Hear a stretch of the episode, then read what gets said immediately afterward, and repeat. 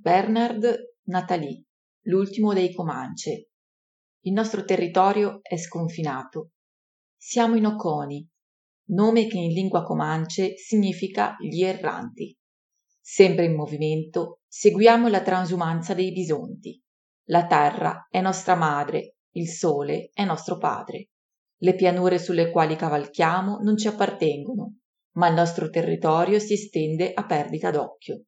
L'erba alta, gli arbusti, le rocce, l'immenso cielo blu. Ho poco più di 13 primavere ed è tutto quel che conosco del mondo. Ispirato a vicende reali, l'ultimo dei Comanche racconta la vita di Quanah Parker, figlio del grande capo Petano Kona e di Cinzia Ann Parker, una donna bianca dagli occhi chiari, rapita da bambina dai Comanche. Quanah cresce, diventa guerriero, padre e capo.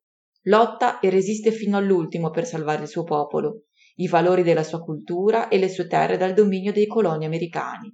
Sullo sfondo, gli Stati Uniti di fine Ottocento, lo sviluppo della ferrovia, lo sterminio dei bisonti, la creazione delle riserve per le tribù superstiti e di conseguenza la fine di un'epoca e di un modello di vita. Con straordinaria forza e rara sensibilità, Nathalie Bernard ci trasporta sulle grandi pianure americane, restituendoci un'epica. Ci racconta una storia bella e drammatica, lasciando spazio a un messaggio di speranza e tolleranza.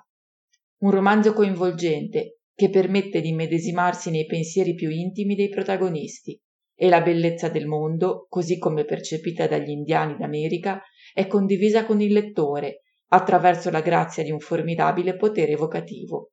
Éclair.